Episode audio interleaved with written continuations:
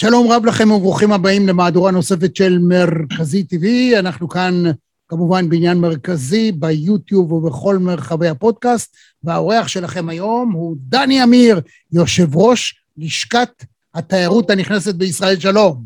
שלום רב, רמי. אה, שמע, בנט אמר שאם יהיה סגר, המדינה עלולה לפשוט רגל עם עוד 200 מיליארד שקלים גירעון. כן. כן. החשש שלכם הוא לא פחות חמור, אות ואתה מסביר הכיצד.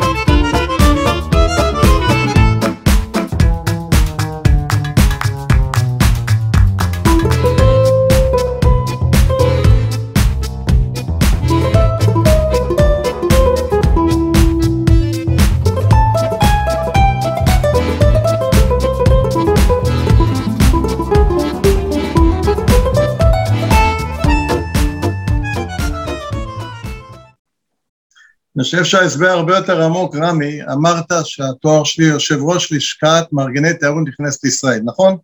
בהחלט. תרשה לי לשאול אותך כאיש מן השורה, מה לדעתך זו תיירות נכנסת לישראל? מה יש שם?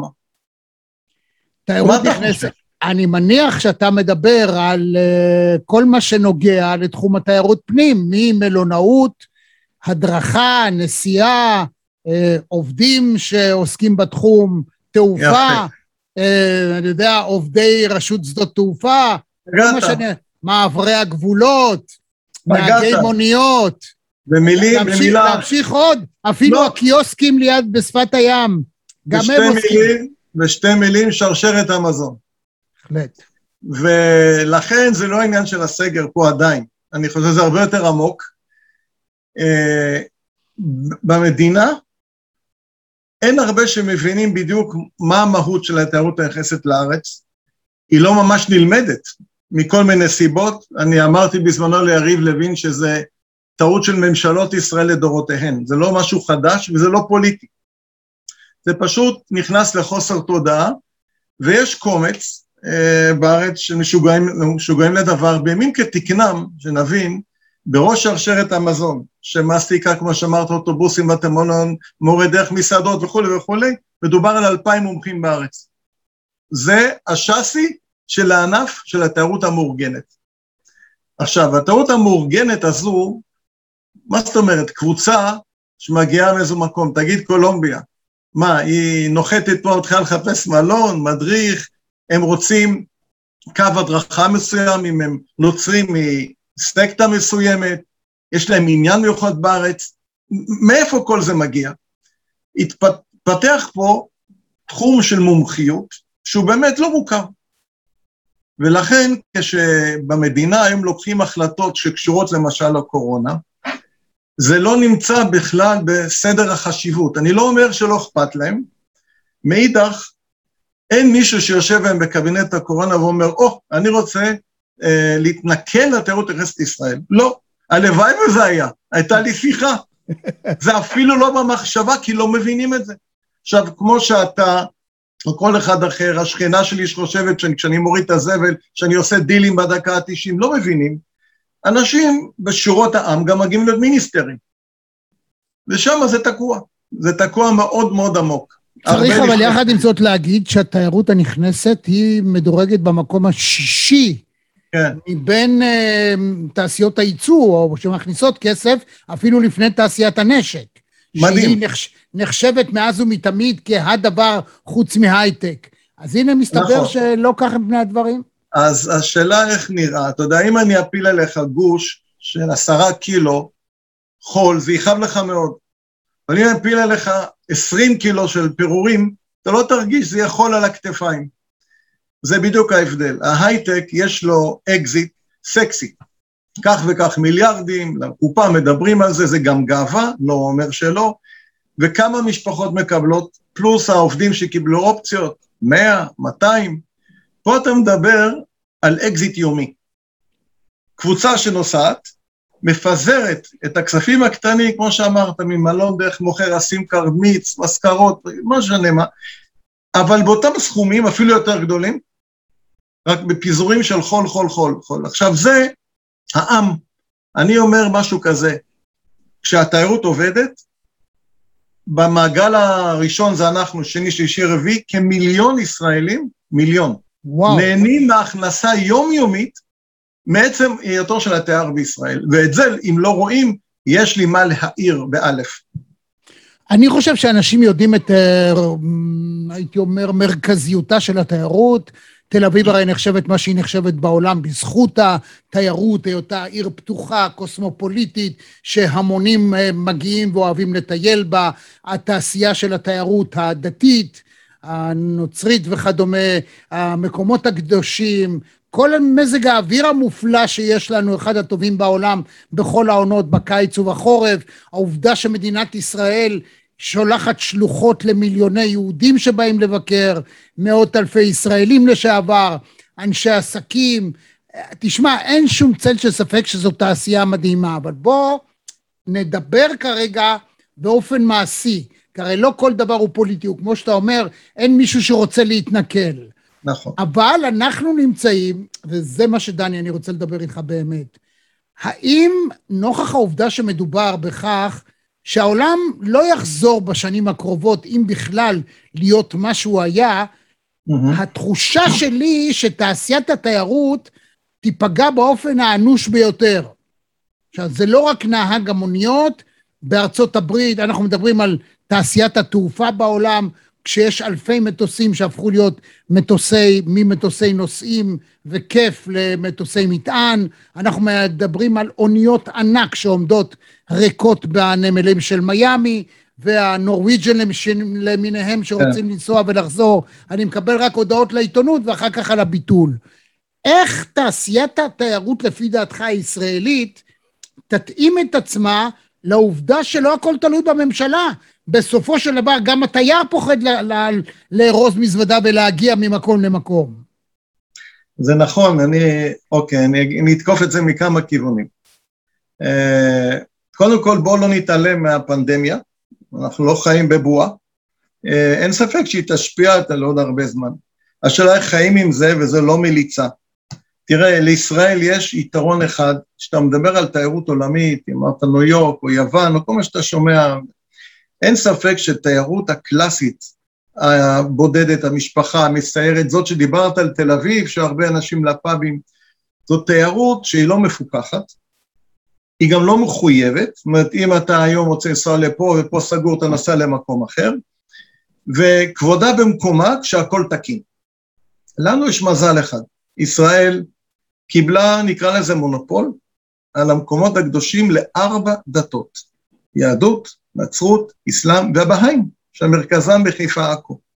זאת אומרת, להם אין ארץ אחרת. זו תיירות מחויבת, שבוא נספר לך, אתה יודע שהיה פה פיילוט במשך חודשיים ביוני-יולי? אתה יודע שהיו פה תיירים? היו פה mm. כשמונת אלפים תיירים בקבוצות, פיילוט.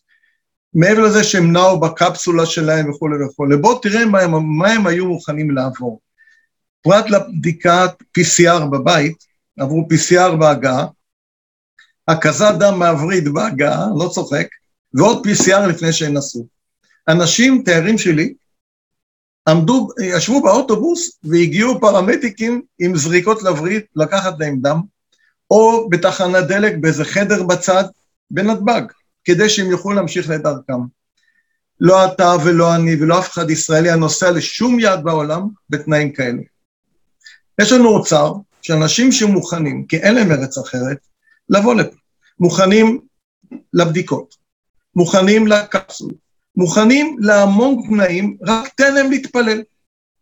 Hmm. אני עוד אומר, תיירות רוחנית זה לא חייב להיות נצרות, למרות שזה הגל הגדול ביותר, ואפשר להתייחס אליו, אבל גם התנועות של היהודים, גם המוסלמים וגם הבהאים. זאת אומרת, יש לנו פה אוצר, שאם נתייחס רגע לשיא של 2019, 4.5 מיליון תיירים, אם נצליח להגיע בקפסולות הבטוחות, נגיד ל-20 אחוז, אפשר להתניע את התעשייה עד יעבור זעם. במקום mm-hmm. להדמים אותה 20 חודשים. פה אני נמצא. אם לא היה לי את הכלי האולטימטיבי של התיירות הדתית, המחויבת והמסיירת, האמת לא היה לי על מה לדבר. והאמת ייאמר שהרעיון הזה שאתה מדבר עליו והעובדה שזה נוסע והצליח, עובדה שהדבר הזה עובד. למשל, האולימפיאדה שהסתיימה לא מכבר, בסופו של דבר הגיעו כחמישה עשר אלף ספורטאים, מלווים, עיתונאים, עסקנים וכל מיני דברים מהסוג הזה. הכל היה מאוד הדוק, הם לא הורשו לבקר בטוקיו עצמה בעיר, בצורה מאוד מאוד מבוקרת באוטובוס עם ליווי, לא יכלו לרדת מהאוטובוס, אם כבר קצת סיירו בעיר ועזבו. אה, גם אה, קבוצות ספורט שהגיעו לארץ, הייתה אפילו אליפות בג'ודו mm-hmm. שהתקיימה אה, בתל אביב, וקבוצות כן. שמגיעות לשחק נגד מכבי תל אביב, כדורסל או כאלה כן, דברים, כן, קבוצות. כדורגל הם מבודדים מהשדה, מהמטוס למלון, סוגרים קומה, רק לאימון יוצאים, חוזרים וכדומה. אבל אני לא חושב, אתה צודק במאה אחוז, אני אקבל את זה, אבל לא בטוח ש, שזה יכול לפרנס לאורך שנים את תעשיית התיירות כולה. זה... תראה, מה זה? תראה, אנחנו חיים בתקווה.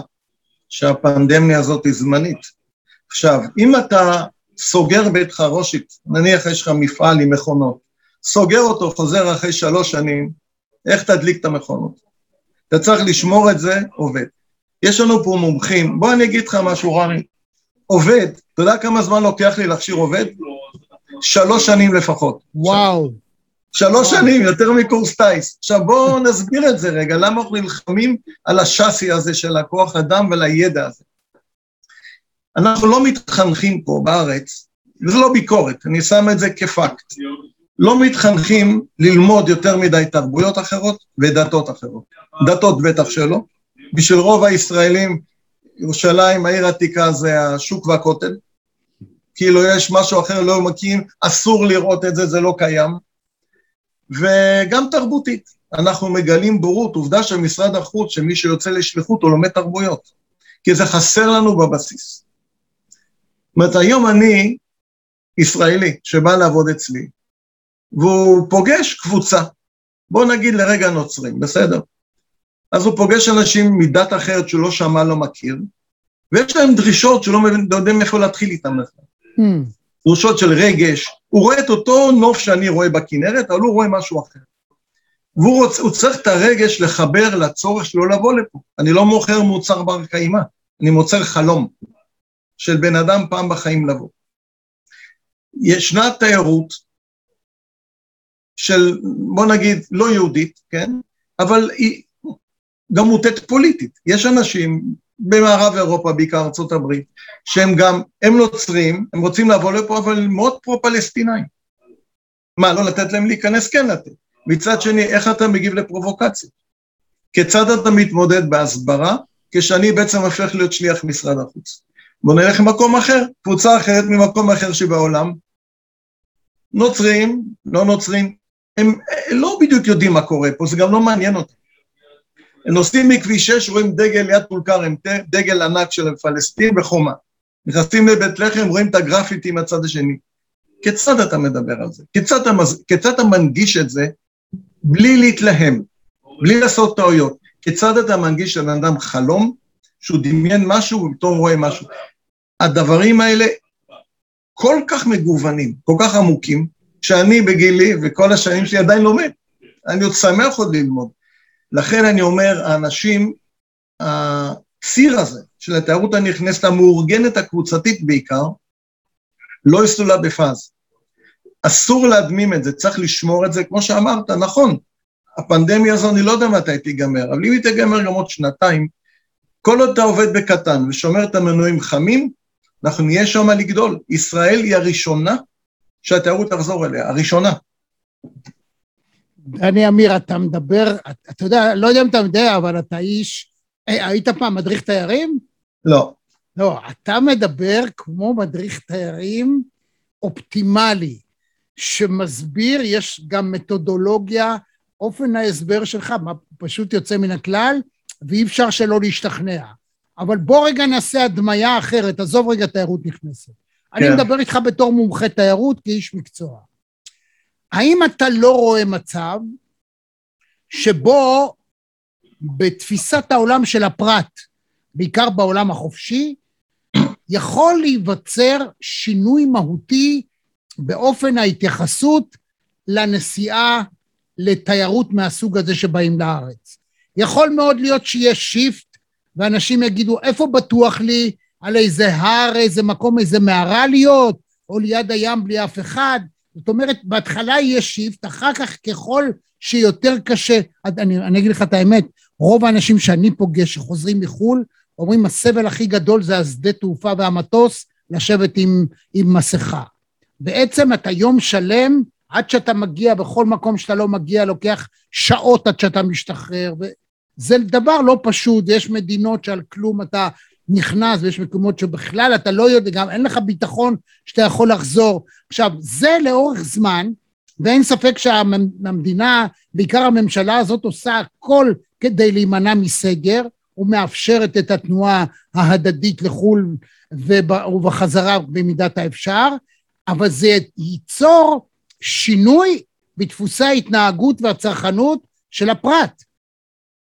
איך אתם אה, נערכים לזה? אה, אוקיי. אה, ראשית, אני רוצה להזכיר שבימים כתקנם, כן? אנחנו יודעים לבצע תיירות שיא תחת 500 טילים ביום של חמאס, וכל מיני מתחים אחרים, סכינאות וענייני טרור. תמיד גם אז, התייר שאל אותנו, זה בטוח? מה אתם אומרים? מה, ירד טיל בבאר שבע, איך אני אגיע לפה? כל הנושא הביטחוני בישראל, הוא מקיף אותנו מיום לידתנו. מיום שנכנסתי למקצוע הזה בשנת 76', הביטחון הוא הסיפור. ו... אז זה עוד אלמנט. עכשיו, פה גם מגיע תפקידה של המדינה. במקום שאנחנו נהיה כפופים כתאומים סיאמיים לעניין המקומי הישראלי, תכף נגיע לשבטים של רובי ריבלין, אני אומר, המדינה עצמה, תתייצבו, כמו שעכשיו התייצבו נגד פולינים, איזו החלטה שנויה במחלוקת. שר החוץ אומר, רגע, יש התרעת מסע נגד ישראל על עלייה בתחלואה. אני אתקשר לשגרירים, שיעברו אליי, נגיד להם, רבותיי, התיירות המסיירת שלכם, אני שר החוץ, אני ממשלת ישראל, מבטיח לכם שאין לה נגיעה לא לבתי ספר, לא לביתר עילית, לא. אני אומר לכם שיצרנו פה מתווה שתרגישו בו בטוח.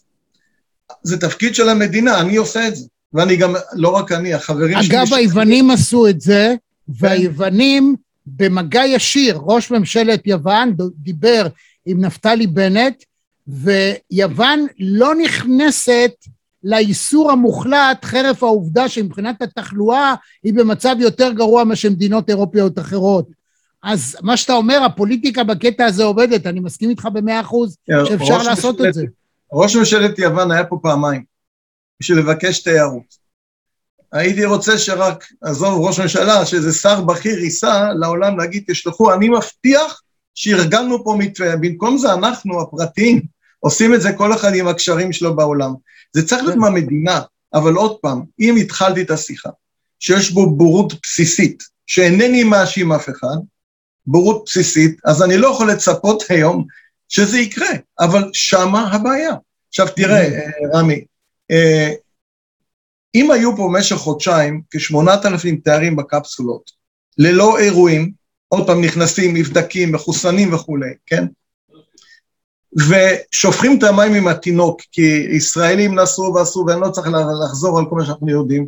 יש כאן טעות יסודית שקושרים אחד בשני. אם ינתקו את זה רעיונית, אפשר לטפל בישראלים פה בחיסון שלישי וכל מה שצריך, וזה במקום אחר, כי זה לא מתנגש ולא פוגש. עכשיו, אתם אה, בשבוע שעבר קיימתם אה, כנס, היה גם אה, שר התיירות. כן. מנכ"ל משרדו וכדומה, אני מניח שאתם מוצאים את הדרך להגיע לשרי ממשלה. מה אתם שומעים מהממשלה? תראה, קודם כל בוא נודה שהממשלה חדשה. ואני לא איש פוליטי, אבל בגדול כולנו נסכים שזה היה כמו אתחול מחדש של המדינה. זה לא שאחרי הבחירות נשארה מפלגה שלטת ויהיו שחקנים ליד חדשים, הכל חדש. וצריך לקחת את אלמנט הזמן גם פה, ואני גם מבין שראש הממשלה עסוק כרגע בתקנים בבתי חולים, ואם תפתח שנת לימודים, אני לא אומר, אדוני, רק אני פה. בוא, אני חושב, ישר איתו. מאידך, בבסיס, אם לא יקשרו אותנו לאירוע מקומי, יהיה הרבה יותר קל לדבר. אנחנו בלשכה, עוד פעם, חייבים להגיד, ואני לא אומר את זה בשביל מס שפתיים,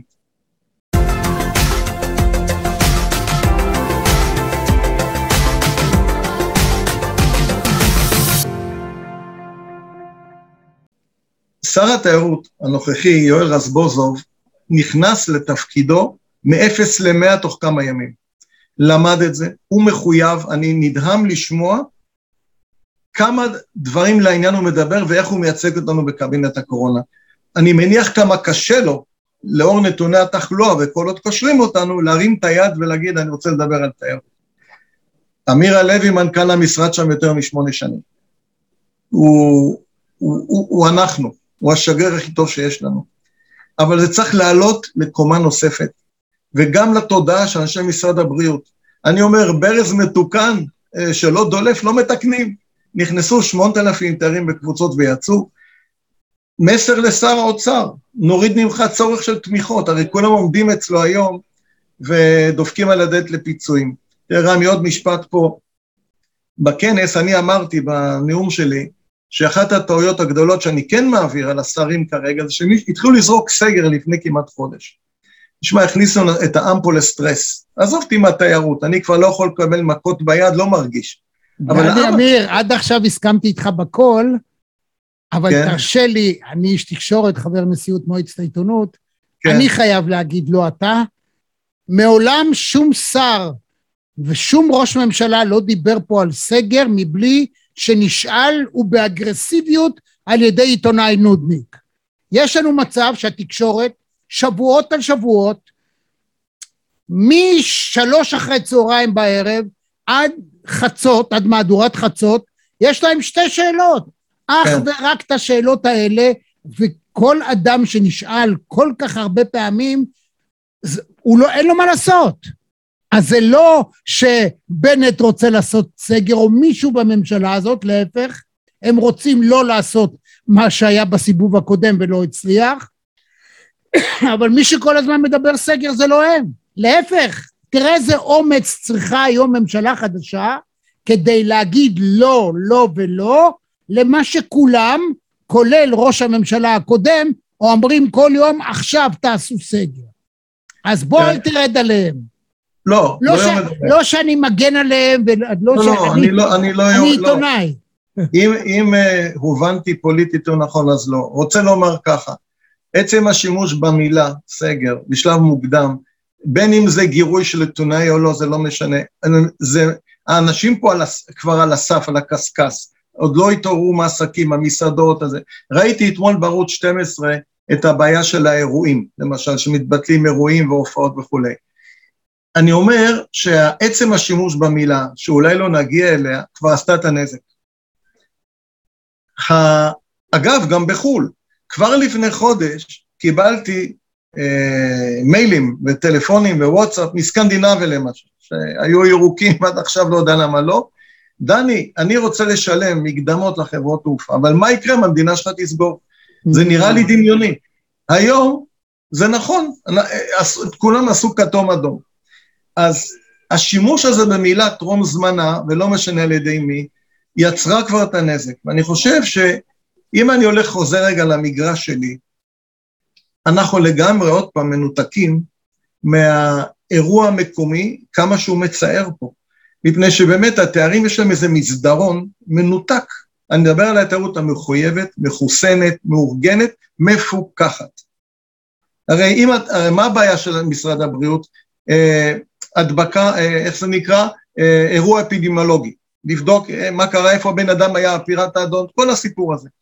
קבוצה שנכנסת מהשדה לאוטובוס שלה, מדריך, אותו מדריך, אותו נהג כל הזמן, בלחיצת כפתור אליי, אני יודע כל רגע איפה הם היו, אם יש להם חשש או הם רוצים לדעת משהו. אין שום פחד של בריחה, או של אירוע שהיא, אגב, יש לנו בלשכה דבר מאוד מיוחד, ביטוח לתיירים, כולל קורונה, כולל בידוד, כולל פינוי, כולל בית חולים. עשינו משהו שנותן פתרון גם לתיירים שבאים פה, אפרופו ביטחון לתייר. או-אה, וזה הלוואי שהיה קיים בכל מקום בעולם, כי זה לא קיים. זה מיוחד לנו, עבדנו על זה כמעט חצי שנה, כמעט חצי שנה. צריך להגיד כן? שהיוונים והקפריסאים כן עשו משהו שאם אתה נוסע וקורא, אז המדינה מטפלת, ואז היו, הביטוחים היו קצת יותר זולים לשם. אבל... אנחנו עשינו משהו שהוא מאוד זול, מקיף המון, אה, בגלל שזה הלשכה כולה, זה הרבה חברים, זה יוצר את המסה, ועל זה בנוי ביטוח, על משחק ניהול סיכונים.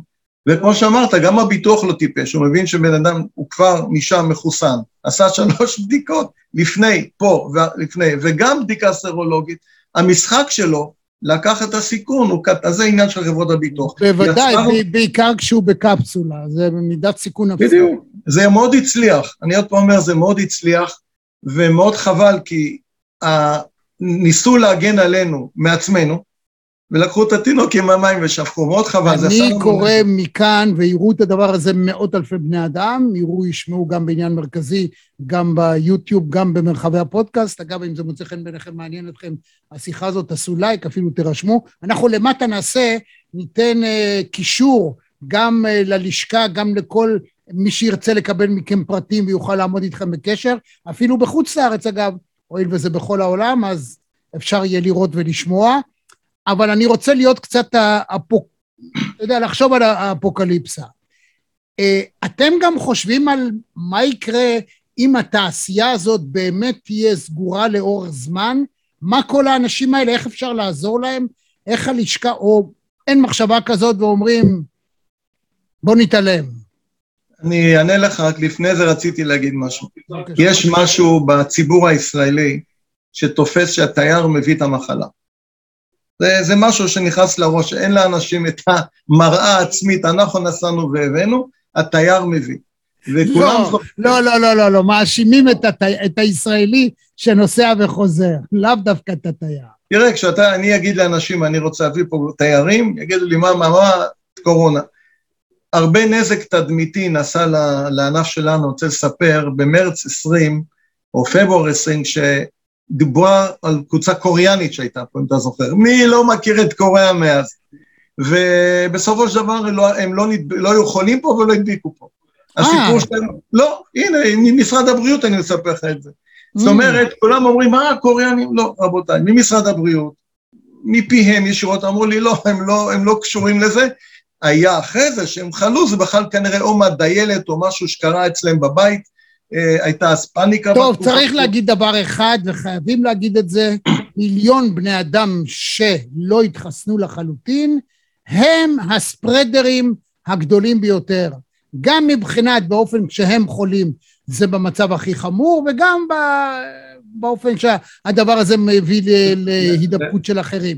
יחד עם זאת, אנחנו חייבים להגיד גם את האמת הנוספת, והיא שזן הדלתא ההודי, שהתפשט בעולם, לפי הפרסומים, לפי כל מה שהמומחים טוענים, הרי שהחיסון של פייזר לא עמיד לחלוטין מול זה, הוא רק מקטין את מידת הנזק אה, לאלה שהתחסנו, ויש פה בעיה רצינית.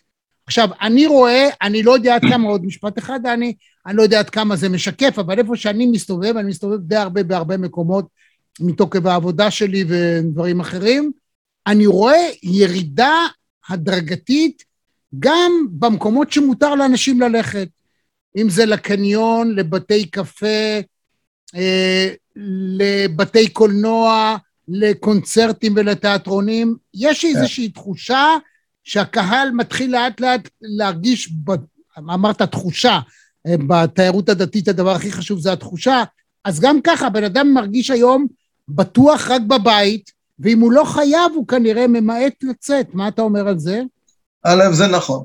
תשמע, אי אפשר, אה, יש תחושות של אנשים, ולא רק פה.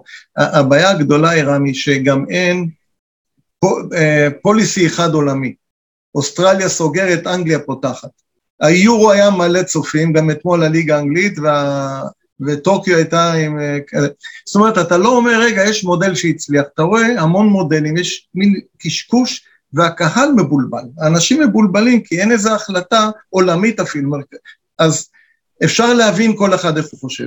ואם אני חוזר לנישה הקטנה שלנו, תראה, אני נתקלתי בימים כתקנם בתיירים ממדינות מערביות, עזוב אותי עכשיו ממקומות בורן אגיין, קריסטן וכל זה, בני 65-70, דרכון ראשון שלהם בחיים, לא יצאו מהמדינה שלהם, רק לבוא לפה ולחזור. ישראל זה דבר מאוד מאוד מיוחד, ירושלים, בית לחם, נצרת וכל המקומות, מאוד מיוחדת, היא מושכת. ויש הרבה אנשים שאומרים לי, אם אני צריך למות זה פה. אם אני... אמונה, אה, תראה רמי, בוא נלך הפוך, אומן, בוא נראה את עצמנו, תראה מה זה עושה לאנשים. פנדמיה, לא פנדמיה, עומדים בקור בגבול של בלרוס, נדמה לי, רק להגיע לקבר קדוש של רב. לא מזלזל, אני מצביע על העוצמה של התנועה הזאת. את העוצמה הזאת אפשר להפוך פה לכסף, אה, ל, בוא נגיד להפעלת התיירות הנכנסת עד יעבור זעם. זה יכבה הרבה בתנים ריקים בפריפריה. המון אנשים חיים איתנו בפריפריה. תשמע לי כמה קבוצות ביולי. והגיעו החשבוניות של הספקים. אני רואה מסעדה בנצרת, סירה מפה, מקומראן, המורה דרך מכרמיאל. אני רואה פתאום שהאורות האלה נדלקים כמו גחליליות בכל הארץ. איזה יופי. זה, זה עשה לי חם, ואני פעם ראשונה אוהב לשלם, כי אני רואה את החשבוניות, מאיפה הן מגיעות.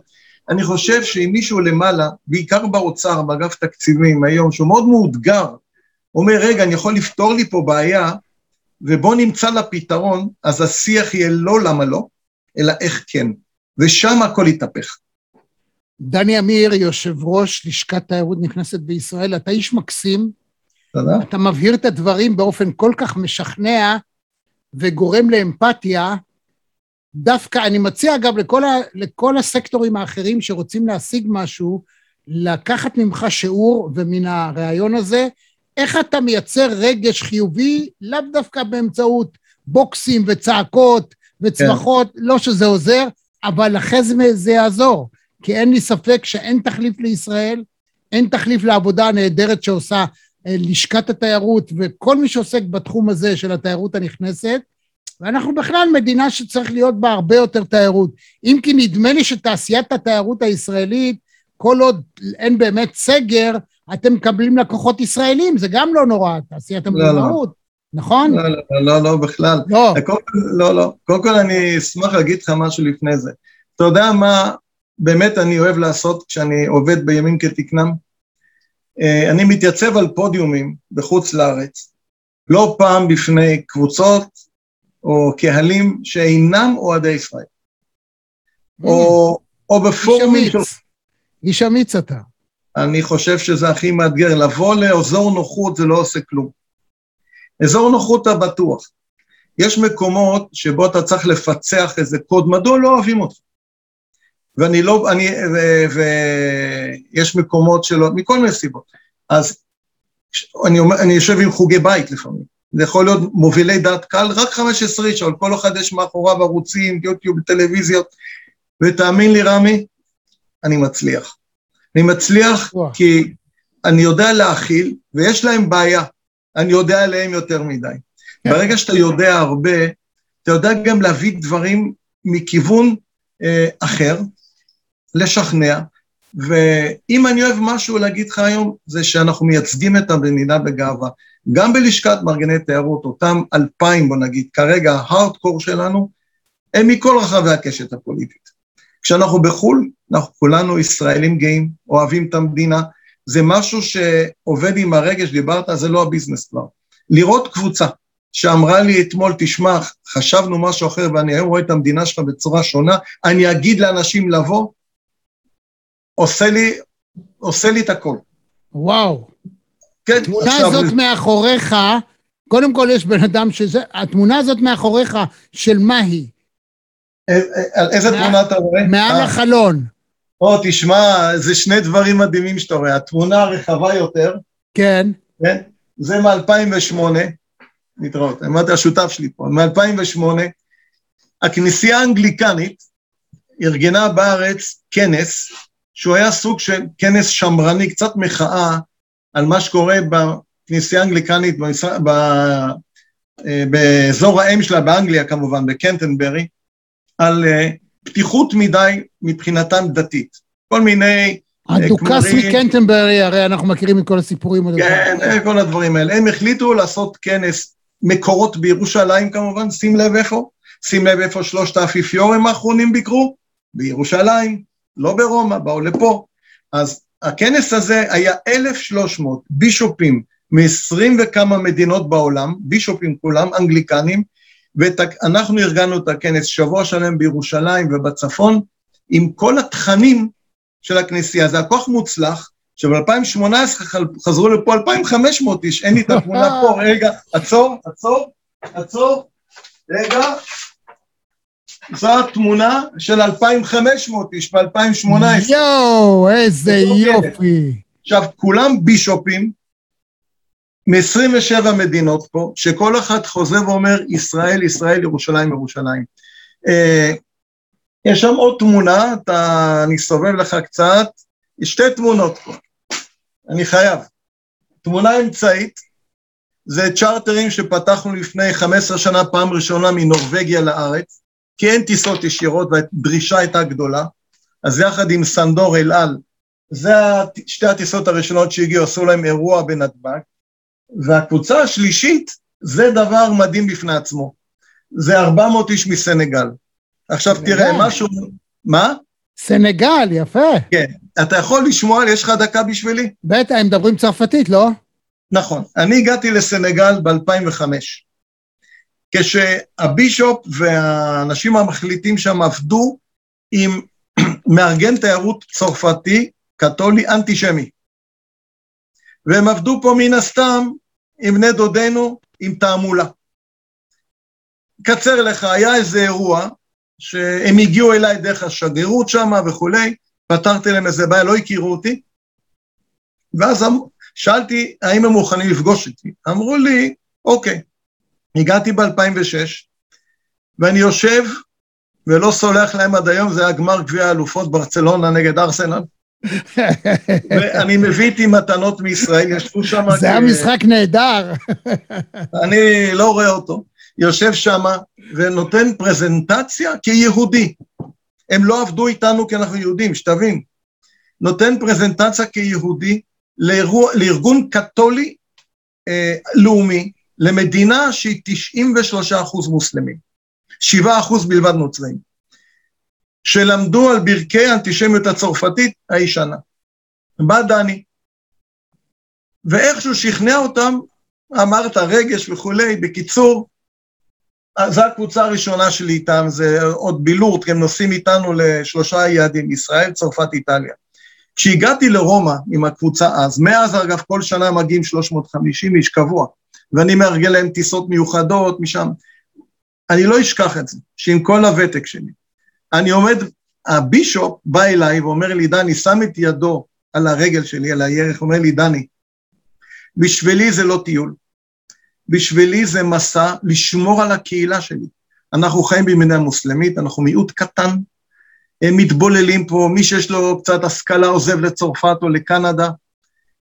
אני רוצה לשמור על הקהילה, הצליינות מחזירה אותם למקורות, זה שלך. תמיד הוא נתן לי שמונה טון פלדה על הראש, ואני עומד ברומא, כשיוצא האפיפיור אליהם, ואני קיבלתי סחרחורת. אמרתי, דני, מי אתה, דני הקטן, שמביא את האפיפיור לאנשים האלה. עכשיו, אתה מבין למה זה שלוש שנים לפחות? להביא פה אנשים שידעו מה... אתה צריך לגלות פה, אה, להיות פתוח, להיות אדם אחר אוניברסלי, ולהבין שעשית פה משימה, התמונה הזאת, אני, אה, יש לי פה כל מיני דברים, לא משנה כרגע, התמונה הזאת מסמלת לי אולי את. ההצלחה הגדולה של המארגני תיירות בכלל, תאמין לי, זה לא רק אני, כולנו החברים הם תותחים. זה... אני אמיר, אני אגיד לך משהו. הרי אני שאלתי אותך על התמונות. כן. כטריינר NLP, אני זיהיתי את אישיותך ואת האופן הזה, ואמרתי, לא יכול להיות שאני אסיים שיחה כזאת בלי לדלות ממך קצת סיפורים אישיים. אוקיי. וגם ניחשתי שכל תמונה שיש מאחוריך, שקשה מאוד לזהות אותה באמצעות הזום במרחק כזה, חייב להיות לה איזה סיפור.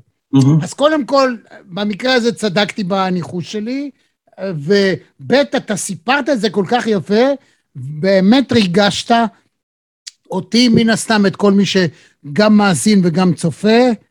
אתה איש אה, ענק, אני מאחל לך המשך הצלחה. באמת מכל הלב, דני אמיר, יושב ראש לשכת תיירות נכנסת, לך, לכל העוסקים בענף, בריאות, הנאה ואושר, ובוא נשמור כולנו על הבריאות שלנו. תודה, מילה אחרונה אם אפשר. בבקשה. אני פה במסך ואני קיבלתי את הזכות לדבר איתך בגלל התפקיד הציבורי, אבל אני באמת חייב ולא בשביל צניעות. זאת אמת לאמיתה. החברים שלנו, כל החברות, הבעלים של החברות, אני מכיר המון אנשים, הם לא פחות ממה שאתה מדבר איתו עכשיו. כל אחד הוא עולם ומלואו, הוא מייצר דברים מדהימים, מארגני הכנסים לארץ, תחשוב, להביא לפה כנסים שרוצים ללכת לערים אחרות, יושב בן אדם ישראלי, מביא לפה רופאים, מביא לפה מדענים, תשמע, הענף הזה מדהים, האנשים שאני עושה סביבם, תענוג לי. אז uh, אני מבקש באמת להגיד, אני מייצג פה חבורה אדירה. אני הפנים, אבל מאחוריי נבחרת. ובהצלחה לכולכם. דני אמיר, תודה. תודה לך על הזמן. להתראות. כל טוב.